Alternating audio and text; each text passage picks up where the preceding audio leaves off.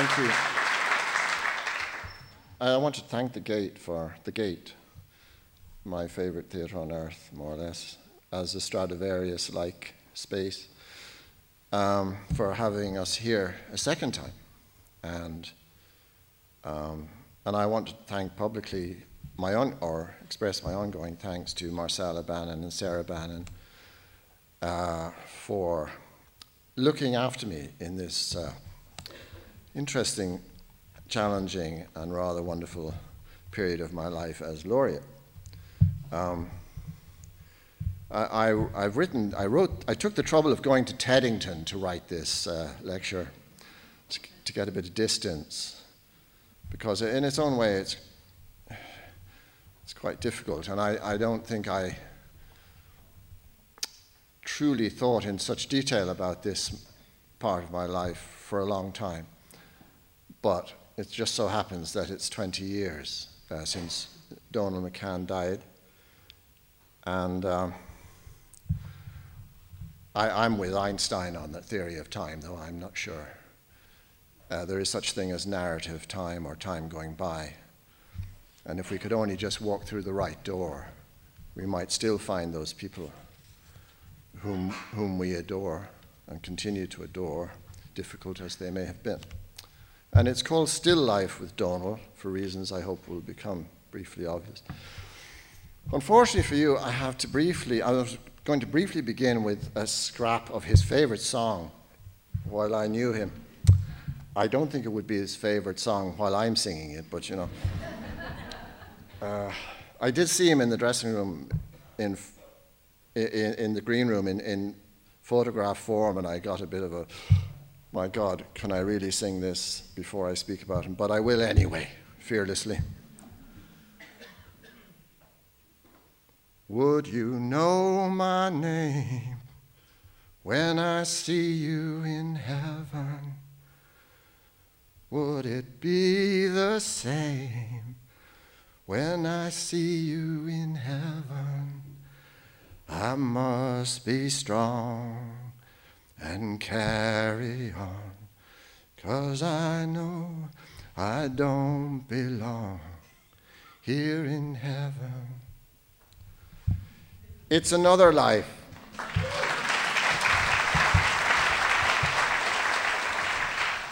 It's another life. We're living in North Great George's Street. It's 1994.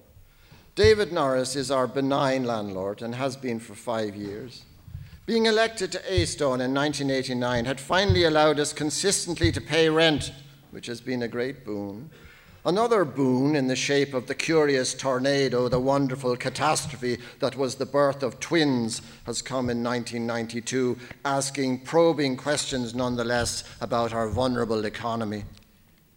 Ali has stopped working as an actress to give all her time and self to those babies. I have had a play put on in London for the first time in the year of their birth, but after a short canter at the Bush Theatre and then at the Peacock in Dublin, that has contributed only its modest halfpence. But we're not downhearted, and in truth, we know no better. Personally, at this time, I think it will always be so, leaping stepping stone by stepping stone across the wide, stormy isthmus of a working life.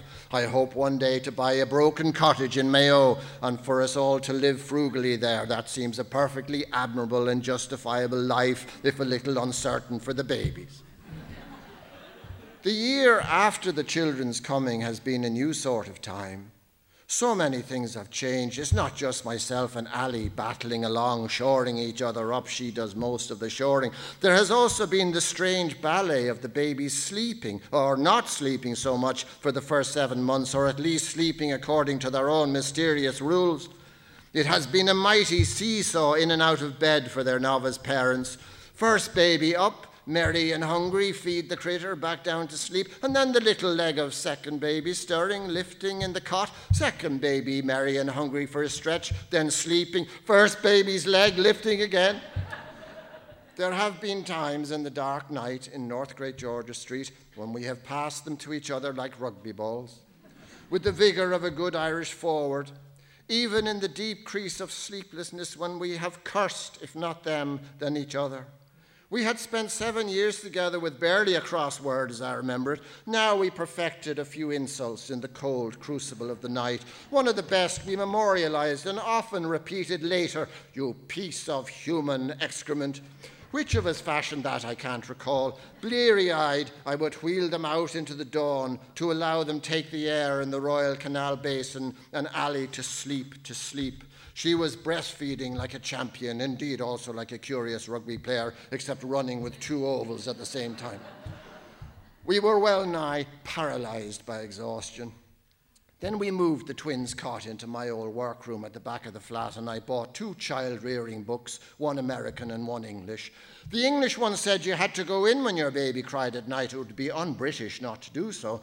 The American one said that the father should hover at the door looking through the keyhole and let the baby cry the first night, then it would be less the second night, that mama should not be allowed to go in, and that soon, soon your baby would, sleep, would be sleeping like all the other babies in the neighborhood. I went with the Yankee book. The first night, indeed, I did not sleep myself, but stood watchman at the door. When one child cried, Ali appeared all cloaked in sleepiness. If her arms had been outstretched like a sleepwalker, I would not have been surprised. Each time she appeared speechless and answering an ancient imperative, I turned her gently around in the corridor and nudged her back towards her bed. That first night, Coral cried for 40 minutes, then stopped. I could see her twisting the surface of the sheet tinily, teaching herself to sleep. The next night, Merlin cried for 15 minutes. It's okay, Ali, turn around, back you go. Then the third night, an epochal silence. Sleeping babies. I set up the monitor and climbed into bed. At six, I woke like a creature redoused in humanity. A night's sleep. Would I ever experience it again or wonder the same the next night? Miraculous. Now, when the older ladies on O'Connell Street peered into the buggy and remarked on how delightful the twins were, ah, Jesus, aren't they just lovely? I didn't nod and privately think, but they have ruined our lives, but now nodded and spoke aloud in wondering agreement. Delightful. Champion babies, champion sleepers. God bless America. In the era of the sleeplessness, I had been trying to fulfill a play contract from Max Stafford Clark at the Royal Court that he had commissioned in the utterly different days before the babies. He had seen the halfpenny earning bush play and thought he might like to commission me. That was a happy day. I met him in his office in the court. As I came in, he was talking to someone on the phone, clearly a tricky conversation. That, said Max, setting the receiver back down, was Edward Bond. Sends a play every year. Always have to turn him down. I nodded in youthful ignorance of this most likely fate of older playwrights. I was 37 and Max was not turning me down, the necessary stupidity of 37. Oh, yes, we spoke about what I thought I wanted to do a strange play about a great grandfather who had been chief superintendent of the old DMP before independence with three daughters and a son lost in World War I. Max had just done a King Lear like play somewhere recently in the English provinces, so this appealed to him. I left his office still marginally sorry for Edward Bond, but of course, hogging my own good fortune, hurried down into Sloane Square and banged into a phone box, rang Ali. He wants to commission it then the babies and the sleepless nights. And I tried to write the play, Sleep or No Sleep, but I began to realize something. The reason you have something coherent to write in the morning is because you have been preparing it somehow in dreams the night before. But if you have no space for dreams and sleep, you will write a very curious and very, very useless subtext or supertext or some damn thing that is not a play. Then the Yankee baby book. Then suddenly sleep. Then suddenly the play came, almost whole and entire. It was a matter of writing it down, and not in a way very useful to Ali. I would be working in our bedroom since the babies had evicted me, and only a few minutes after I would go in and close the door, it seemed, she would knock and say, Please, please, come and help me with the babies. But I've only been here a moment. Bear, bear, for that was my nickname. She would say, It's been eight hours. Scandalous, and so the play was written. The fabulous juggling with babies continued. I delivered the play to Max and then went again to London to talk about it. He was fairly enthusiastic, not hugely. You talked about it better than you wrote it, I seem to remember him saying. I was happy to take the temperature he was lending it because I had no great expectations. I had read the play to Ali in bed, and she had said after a few pages, This is something new for you. So this new had to be encountered and understood. As always, it might be a pile of malodorous nonsense. You just have to leave room for that possibility. I did some work on the play and sent it off again by post, a typescript in an envelope, and then there was a certain amount of silence, a certain kind of silence the silence of uncertainty the other end. Max was just coming to the end of his time at the Royal Court as artistic director, oftentimes triumphant, oftentimes tempestuous. He was there, but not there in the manner of prime ministers and presidents at the end of their offices. Then he wrote to me and said he didn't think he could direct it and would give it over to the new people at the court. And in due course, I heard that one of the directors would give it a rehearsed reading, but that he thought it was a pretty static play. This moved me to tell my agent to say that I wanted her to take the play back.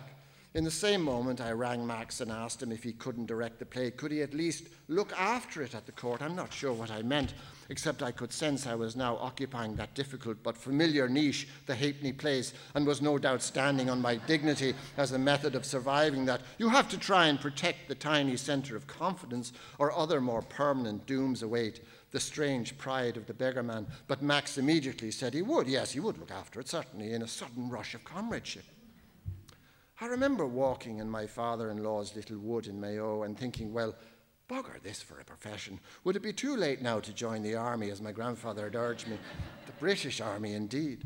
The merciless and unfathomable exchange of hatreds burned and roared ever deeper and longer in the north, so it was in every way a crazy thought. But the halfpenny place is a great prompter to absurdity.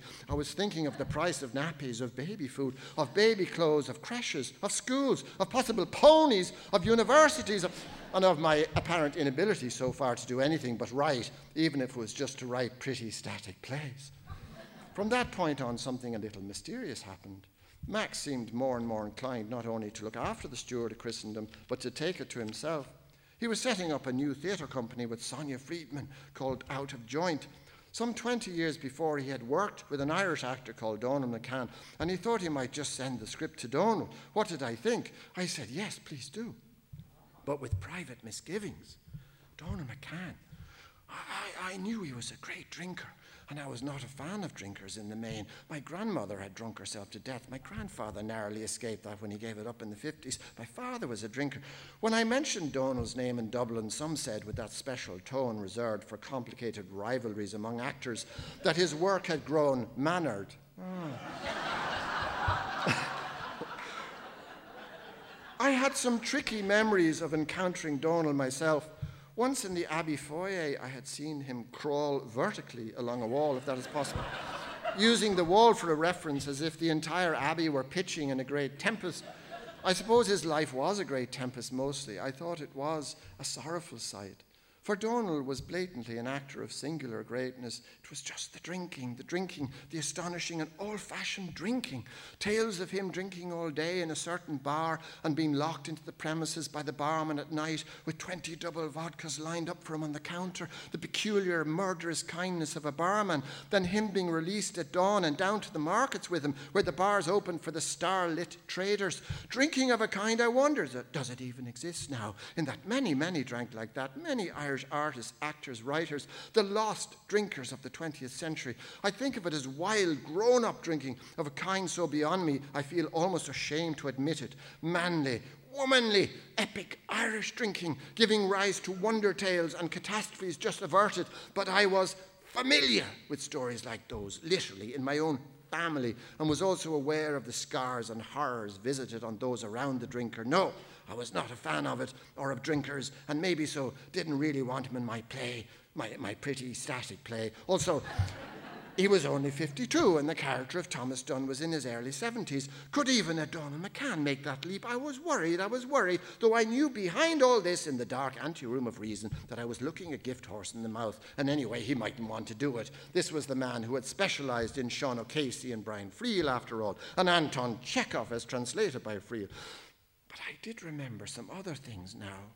Meeting Donal one time in a cramped pub on a street called the Hill behind North Great George's Street, accidentally, him coming into the bar with his grungy regality, standing suddenly, well, it was sudden, though he moved not, beside me, saying nothing, saying nothing, till he announced in his conversation, murdering way, I'm afraid of you.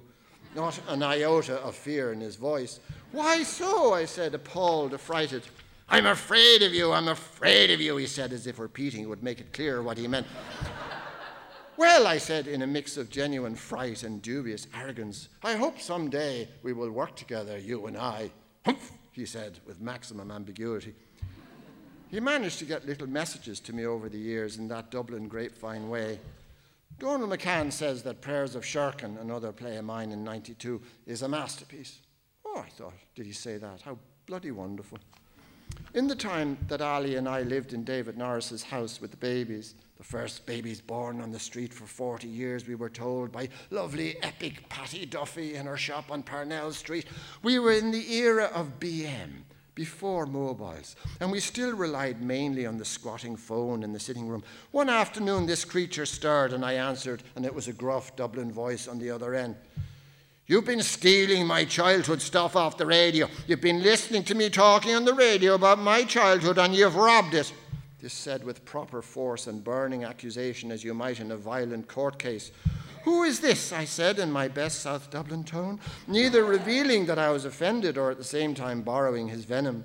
There was a long breathing pause and then a strange laughter, not the laughter of people at ease together, but an altogether different, private, singular laughter. It's Donal! Then I was searching in my mind for Donals I knew. I didn't think it was ever gentle Donal O'Kelly who had been in Prayers of Sherkin. And anyway, maybe I knew who this was. My slow brain, always brotherly when it comes to stupidity, even my slow brain was putting two and two together. Oh, Donal, I said. Donal, as if the word Donal was the answer to some complicated mathematical equation worthy of William Rowan Hamilton walking along the Royal Canal and suddenly scratching the principle of quaternion multiplication on a bridge, i squared j squared is equal to k squared is equal to ijk, mile one, thereby by many years later allowing a rocket to reach the moon. And there was a triumph in saying it. Donal, Meet me in the step down inn at three tomorrow, he said, with a suddenly conspiratorial tone, in, as it were, perfect friendship now, now that the theft of his childhood material had been mentioned, put in the open, and dealt with. Let's be clear, Ali and I revered him. The step down inn was only a few yards from our basement gate on North Great George's Street, and Donal, as it happened, stepped first down our stairs to collect me on the appointed day, and no doubt put his immortal hand out to ring our bell, and on the door being opened, came into our dark corridor and was briefly in the hall. I was kerfuffling about to get ready, and he had a few Donal-esque words with Ali, who had worked many times in the Abbey Theatre, and indeed had played the lead in Prayers of Sherkin beautifully. Then he turned about and went back up the street to wait for me. Ali gripped my arm, or did I grip hers, and said, or did I say, Donal McCann was in our house. Either way, that was the degree of reverence we had for him and the measure of our awe, just to be clear. The radio interview reference was duly explained. It was his way of emphasizing the connection he had made in the synapses of his own mind with the country matters in the play the hens, the eggs, the cow, the calves, the dog, the pony and trap, the high lamp to light you along the green roads and the metalled ways in the old gone blazing days of memory. We sat there among the local drinkers, some of them with their children playing outside on the pavement, waiting for Ma and Da in the dusky sunlight, and talked together for about two or three hours. Although I have no medals for being relaxed in human company, I was a virtu- version of relaxed with him because, anyway, he was talking directly into the very heart of my private imagination. He was setting us up as strange brothers, or maybe a more filial arrangement. He assumed a sort of familiar connection in which he never wavered. Whether it was real, true, or accurate was not the point. He was doing it to connect himself to this play he was going to do, even though I doubt he was ever, during rehearsals, 100% sure it would work on stage. There was something in it he thought he needed, some corroboration of his own secret self. Of course, a secret self that he was always prepared to reveal in the strange public privacy of the stage. I knew immediately he was the most serious hombre I had ever spoken to. If I wasn't terrified, I was at least elevated into an extreme watchfulness or concentration. He wasn't like an actor as such, with the fears and attributes of an actor. He had a sort of shamanistic certainty to, certainty to him, an absoluteness, a one time only, the most important thing on earth is good writing, atmosphere about him. To sit with him in those circumstances was to feel the hoops of a kind of steely love being bound about your person, and you were grateful for that, if also constricted. His growling, gravelly Dublin voice, hewed out of the smoke of a million cigarettes, with its faithful homage to a vanished Brendan Behan and a thousand and one nights drinking, that utterly grown up drinking, as I said, that I knew I would never be eligible to attempt. I had never met anyone like him, nor ever did again. He was drinking what he now called a Donal McCann, half Britvic orange and half fizzy water in a pint glass, not a drop of alcohol in it. In fact, he had recently done the voiceover for the ad for Ballygowan, though that might have been coincidental. Much to my surprise, he had been dry for three or four years. Maybe this was a different Donal then. It was 1994, deep in the year, and we were to start rehearsals in London in March. Still life, Ballygowan, no other water, no other Donal. Donal may have been 53, but his hair knew nothing about it. He had dense, black, thick hair capping his head like a protective helmet, cut close like on the Greek statue of an athlete. His main expression was one of concentration and general fierceness. He had, by some life alchemy, turned a permanent frown into an appealing glare. He was not sartorially inclined. His, his trews were more or less a defrocked priest's idea of casual wear.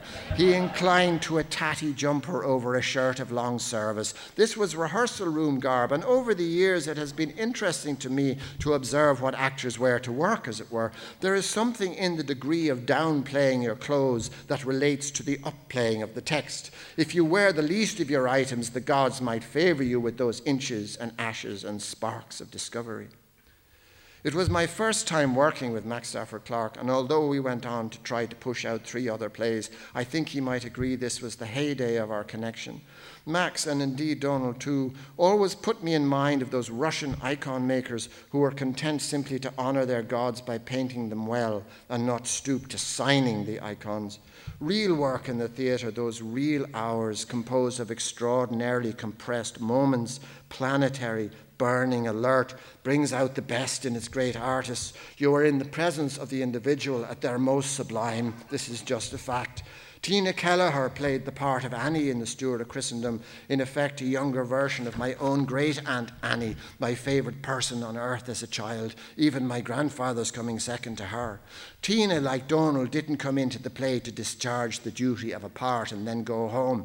She was as focused as the arrows of Cupid. She was about that mysterious business of striking into the human heart without wounding it, which is the business of great acting. I mention her because it often seemed in the following years that only Donal McCann was in that play, and yet there was a cast of seven or eight. Slowly, during rehearsals, the crucible of Max and Donal refined and condensed their efforts into beautiful work, condensed like stars, both collapsing and expanding, it mattered not which, that was true. But there were other miracles, playing the mostly unpleasant orderly Smith who at one stage brings a bowl of stew for Thomas, was Kieran Ahern, who was not only liked by Donal, but more importantly, maybe, had himself an acute understanding of Donal's sometimes astringent mood on stage. Kieran gave Donal carte blanche in the matter of moods and both absorbed and ignored everything as it served the play. As a reward, Donal truly liked him, as I say, even if sometimes when Kieran was radiantly reading out the old letter from the trenches that the steward's son had sent him years before, Donal would mutter in that strange stage communication between actors that audiences can't for some reason hear Hurry up!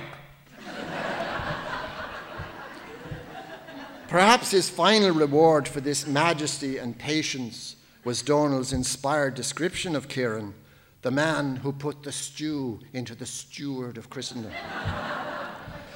but the main astral physics was going on between Donal and Max. Donal considered Max to be the greatest living English theatre director. Max privately opined to me that, in fact, he had to believe that because otherwise Donal could not have come to work with him again.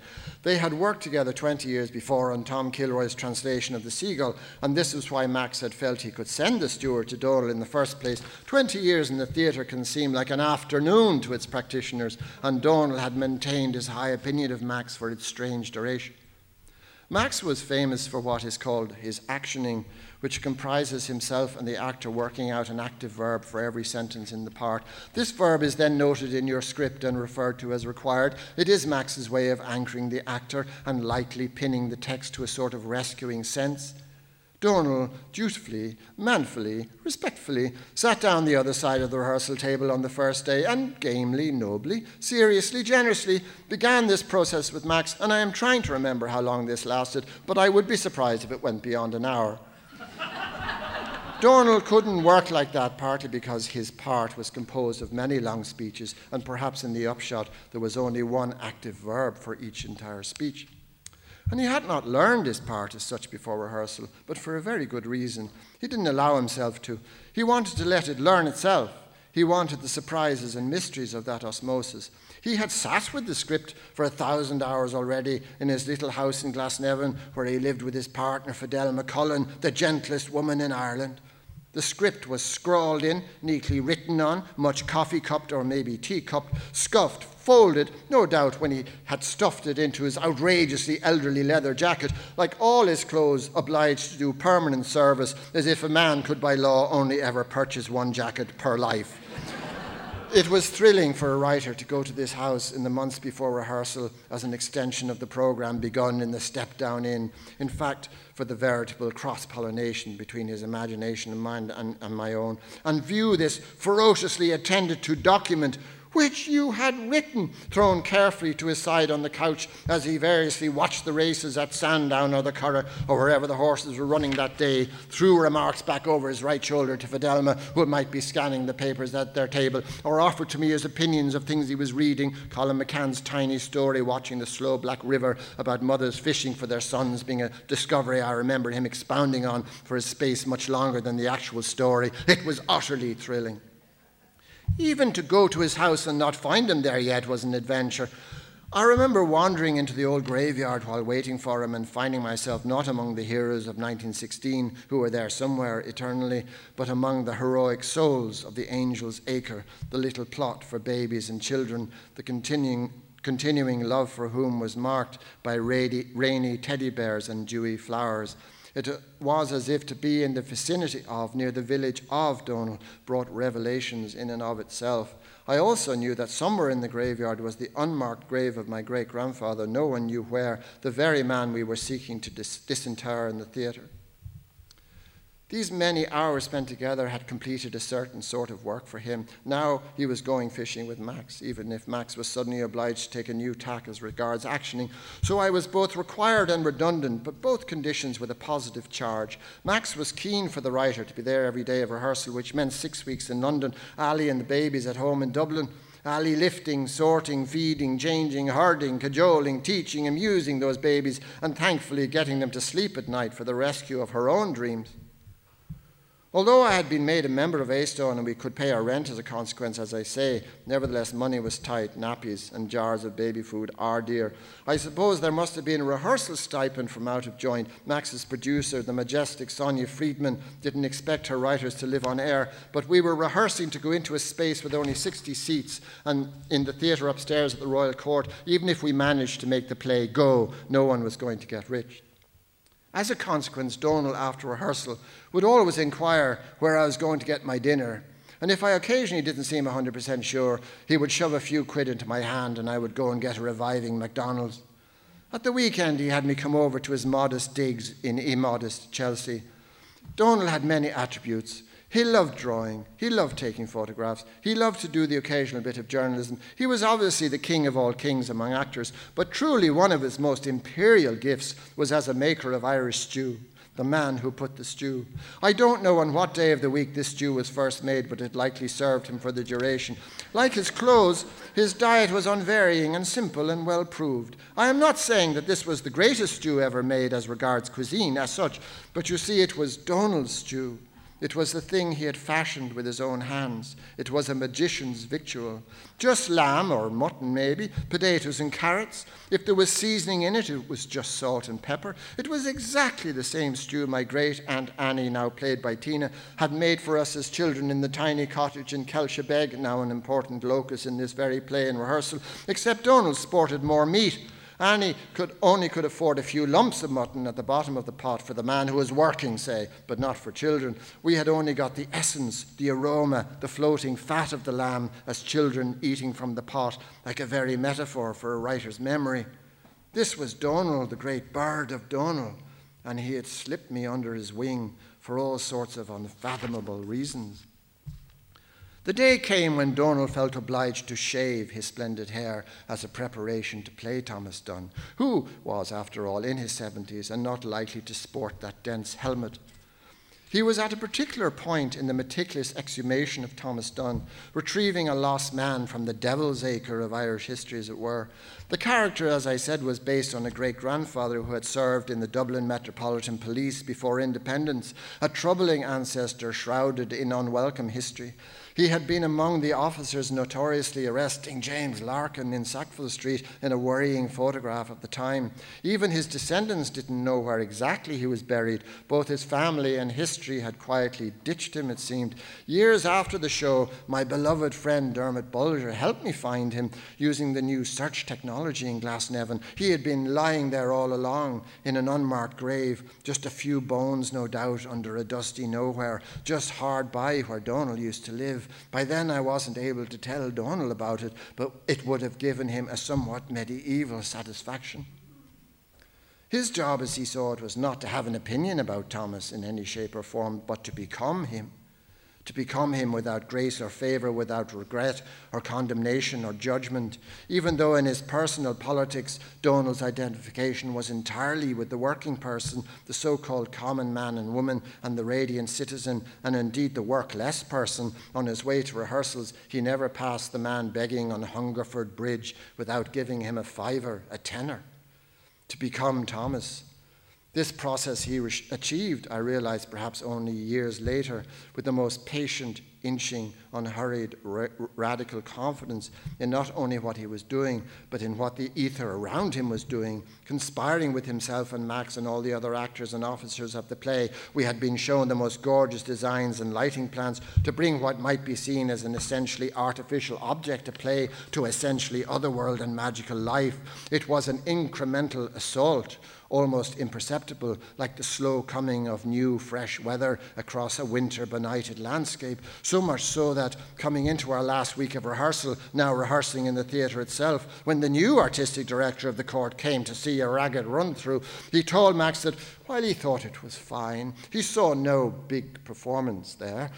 Max, with the grim satisfaction of the experienced boxer, told me this grimly. So then I merely hoped we might survive the three weeks in the 60 seater theatre without too much shame. My fear, as you can imagine, was that the play would not be good enough ultimately for Donal and that it would let him down. Then your only hope is to get out of Dodge without too many fatal bullets lodged in your backside. At that moment, it seemed that might be the best ambition.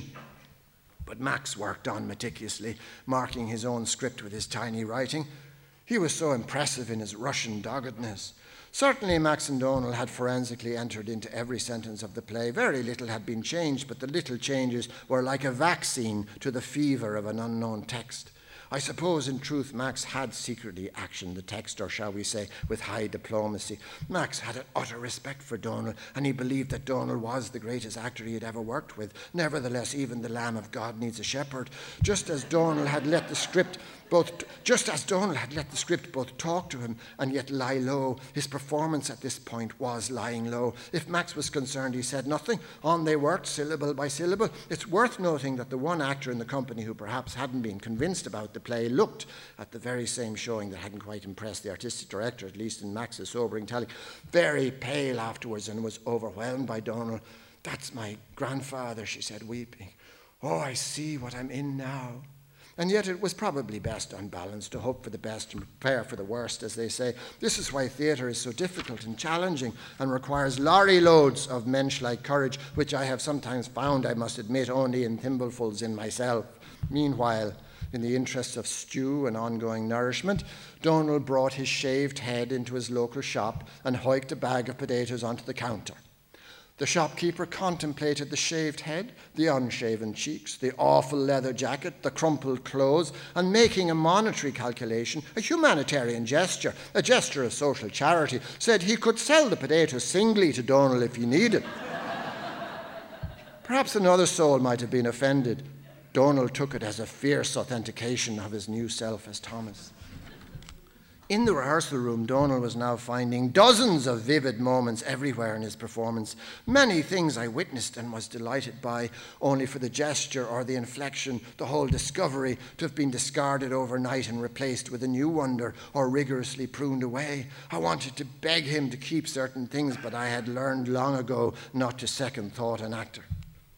And of course, those poisonous nerves developing to an intolerable pitch as we neared our opening night. Previews didn't calm the nerves much. I am sure on the phone home to Ali I was gloomy enough.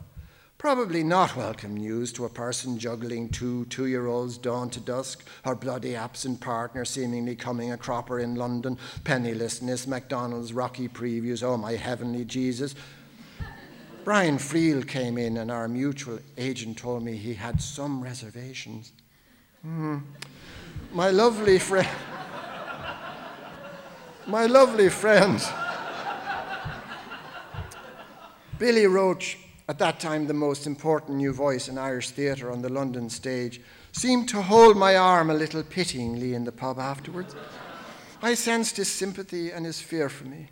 I thought, here we go, over the waterfall, into the abyss. I was wondering, was there a shop in Theatreland that would sell the appropriate life jacket? Would anyone mind if I suddenly emigrated to a country without English language newspapers? But something else was happening. The old BBC arts programme Kaleidoscope came into the third preview and issued an injunction to London to hurry, hurry to the steward of Christendom. On the day we opened, the AD went down to get the Evening Standard, and the vendor said, handing it over with a very early review of the play in it, I think you'll be all right with this one, Gov. As I am constitutionally unable to sit in with an audience at one of my plays, I was somewhat in the dark as to what had occasioned this enthusiasm. Maybe it was just an anomalous flare up before the deluge came down on our heads, but something else, something strange, something that was the answer to the slow, deliberate questioning that Donal had made of the play. Who are you? What are you? How do I become you, sit in you, make you sing and cry bit by bit was happening? Maybe happening was the right word in a John Lennon sort of way. This is not a play, declared Donal. I know what it is. It's a performance piece. For him, I could intuit, it was certainly not a play. It was a conduit or a system of complicated, many colored wiring back into the past and deep into his own bright, dark self. His purpose was somehow, by doing this play, to resolve the great unresolvable thicket, the muddled wool basket of self at the very heart of him the distressing matters that had no doubt led him to drink so fiercely, consummately even, and that now in his oddly sainted sobriety was there even more fiercely to be rawly contemplated, understood, included, and by this means withheld, stopped from killing him. For Donal, as his friend Stephen Rea once said to me, doing a play was life and death. He didn't perform in your play, he used his selected text as a slippery manual of retrieval and ultimate survival, like the awful instructions for some impossible homemade rocket. He placed himself in this veritably toxic nuclear stew of memory and reference, thereby, by miraculous courage, to remake himself, and in doing so, bizarrely almost, but certainly wonderfully, bring back from the cold hand of ordinary death a character both unmissed with no known grave, but also in being showed in all, shown in all his ambiguity and contradiction by this alchemy of Donal, suddenly in theatre form, understood, humanly seen, loved by the audience. And as a consequence, all our efforts, the effort to write the play after the wonderful catastrophe of the twins, and Max's effort to marshal everything like a stoic general, and the inspirations and flashes of genius of Tina and Kieran and the rest, were suddenly rewarded by a cascade of praise and joyous welcome and extravagant high talk. Make no mistake, it was because of Donal, but he included us in his triumph he implicated us in it. And it was an astonishing moment to reach. At that moment, they could have given him the Nobel Prize for almost any division physics, chemistry, medicine, literature, astrophysics. We came to the Gate Theatre, an Irish play funded by the British Council to tour in Ireland. Such was the grace and hope of the approaching peace. We toured the Antipodes. We had a second season in Dublin and then went to New York. We had many adventures with the play that we never got tired of relating and repeating to ourselves. The night President Mary Robinson came to see it at the gate. She was scheduled to come backstage afterwards to talk to Donal. Many minutes went by. He was in his tatty dressing gown and he hadn't had a chance to take off his makeup and have a wash, and now here he was being delayed. He was sitting in the, act, in the actor's steam of afterwards, an ember of the great fire of the performance that needed something poured on it, if not now alcohol, at least his famous Britvic and water pint glass. Where, in the name of Jesus, was she? Donal's patience, which could be infinite, was often preceded by an immense brewing impatience. In this, he was bewilderingly back to front. You could be happy to be out of his way in those moments. But the president was worth waiting for, surely, and he admired her.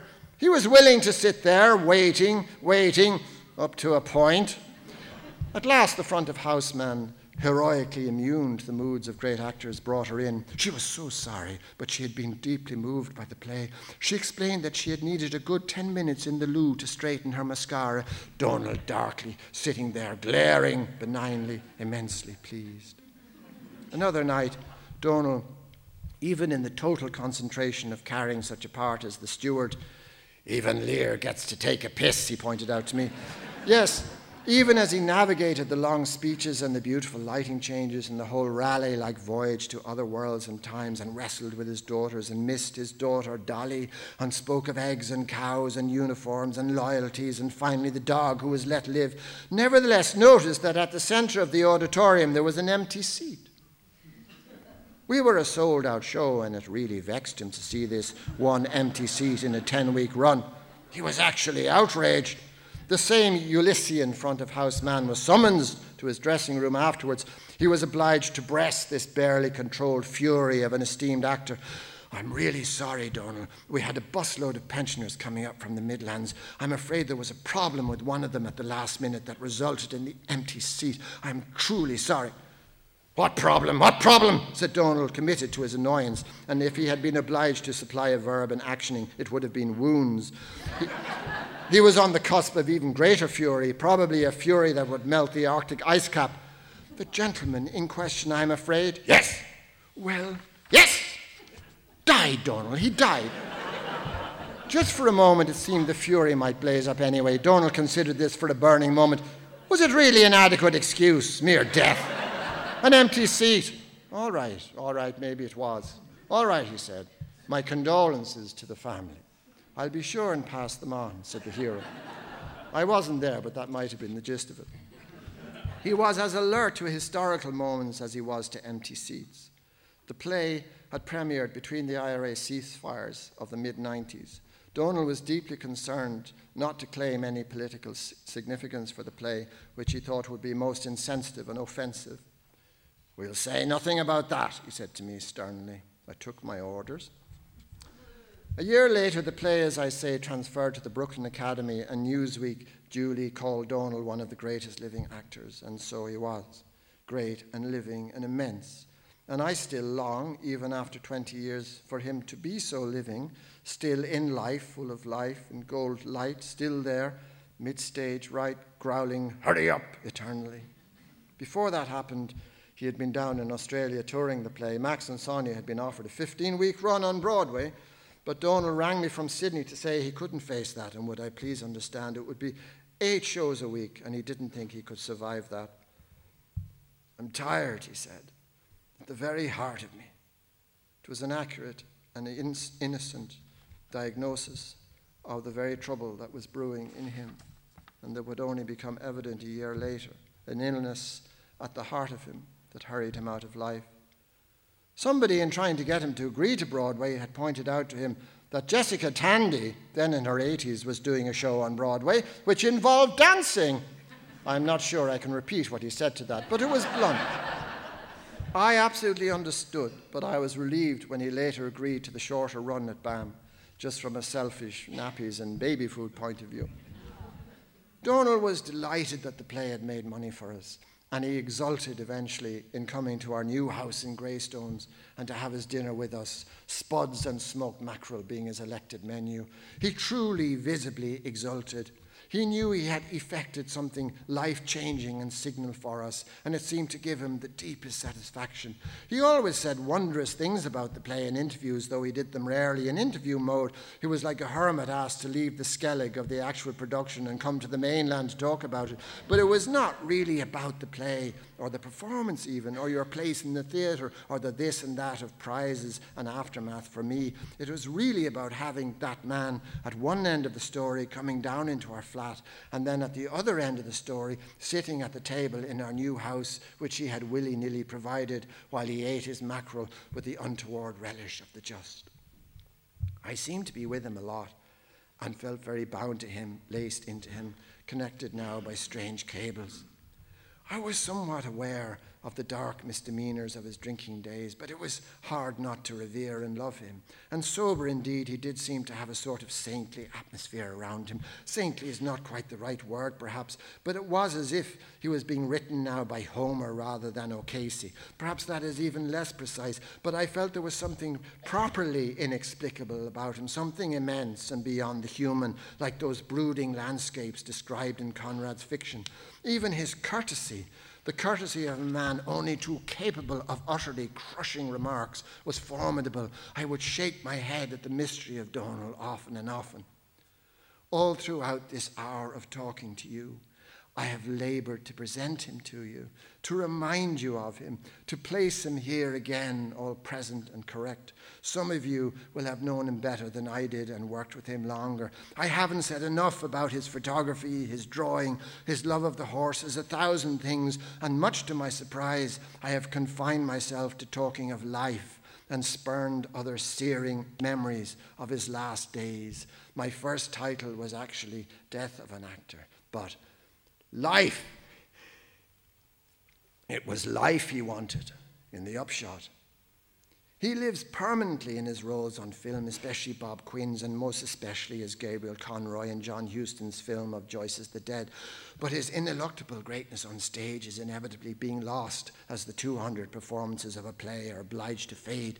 People attest that they will never forget him in Faith Healer, in O'Casey's Juno, but nonetheless they cannot bequeath their memories. We can only write them down in a shadowy record of once highly charged corporeal things. Donal himself felt part of the honour of the theatre was that it is such a ruthlessly temporal affair, being only of the moment, and paradoxically, its eternity consisting of that, an empty theatre in the darkness, content to host its silent shadows, not to be tainted with pretending otherwise, perhaps. He refused to film the steward in any shape or form and was content in almost a religious way that his work would be seen, but then gradually be unseen, seen backwards, receding, erased removed. I suppose there are mysteries and alchemies in the theatre we hesitate to give credence to as being fanciful, but at the end of the play, on the few nights I saw it, it was quite clear to me he was no longer Donal as such. Whoever he was, stirring there in the dying light, having told his last story to his son on the bed, and finally his son turning towards him and letting his smaller arm fall across his father, both of them rescued into sleep or something deeper. It wasn't really Donal. Even the face looked different, darker, other. I suppose he had sim- simply become Thomas.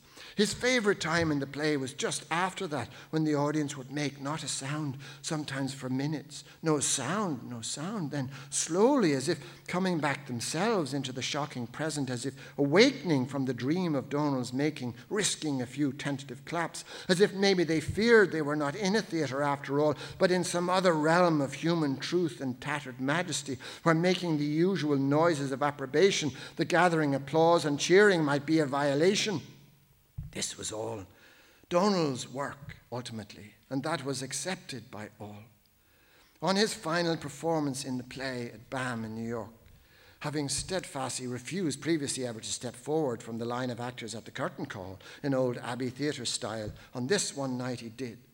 And not only stepped forward, but stepped down into the auditorium where the audience parted like running mercury, like a tiny red sea. And he walked forward to stand at the center of them, not changing his expression, glaring as serious as Sophocles, not acknowledging them quiet, but radiantly present with them, transmuting in, this in those moments from the beautiful relic of an ancient man that he had played for two hours, that Thomas, into this democratic colossus, this actor of actors, this Donal. And the audience instinctively acknowledged him with an unrestrained crescendo of applause, not only for his performance, but for this overwhelming manifestation of his mysterious self and the primacy of theatre as the unrepentant enemy of time. And it was like the most beautiful and just full stop ever marked on a manuscript, a wordless summing up and an immutable final word. And that was the last performance he ever gave in a theatre eternally. And I would call that the mercy of fathers when the love that lies in them deeply, like the glittering face of a well, is betrayed by an emergency, and the child sees at last that he is loved, loved and needed, and not to be lived without, and greatly. Thank you.